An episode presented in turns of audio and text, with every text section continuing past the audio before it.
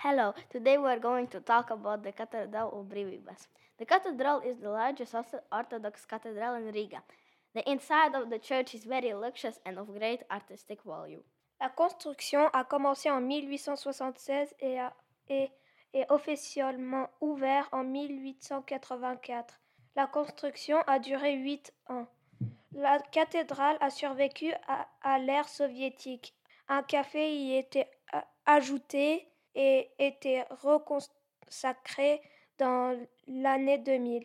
Merci, pour l'écoute. Au revoir.